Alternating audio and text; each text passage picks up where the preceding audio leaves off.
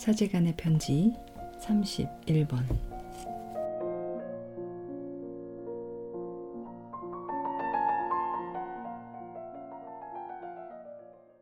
존경하는 칭하이 스님, 한 달 전 입문한 이후로 저는 명상 중에 부정적이고 비판적인 생각들로 완전히 압도 당해왔습니다. 저는 무엇에나 심지어는 스승님께조차도 비판적입니다. 관광 명상이 끝나갈 무렵에는 대개 마음이 산란해 있고 한켠으로는 화가 나 있습니다. 그러면 관음 명상이 저를 다시 진정시킵니다. 입문 이래로 저에게 자리 잡고 있는 무거운 부담, 제 머리 위에 어떤 어두운 구름이 걸려 있는 것 같이 느껴집니다. 저는 긍정적이 되고 인내하려고 노력하고 있습니다.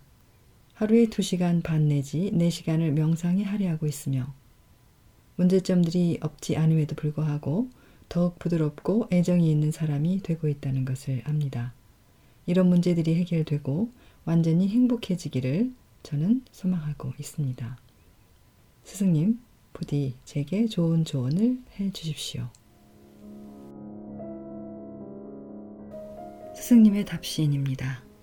사랑하는 동수님, 입문한 뒤에 내면에 있는 우리의 진정한 스승은 깨어났으나 마음에 기록된 정보들은 아직도 그것 자체의 프로그램을 계속하며 때때로 우리를 괴롭힙니다.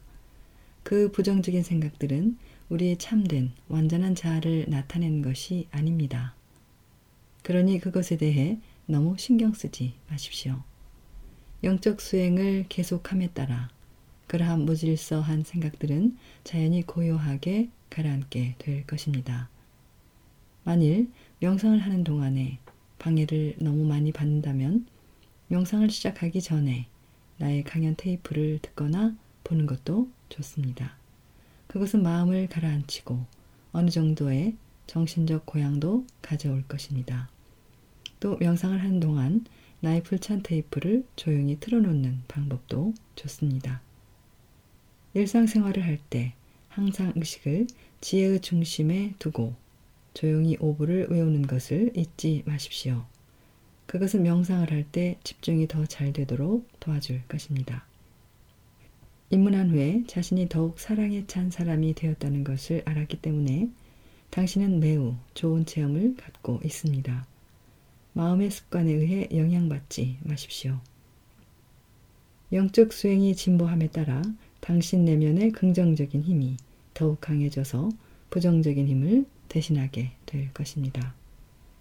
이완을 하고 명상을 하고 계율을 지키라는 입문할 때 주어진 가르침을 그저 따르십시오.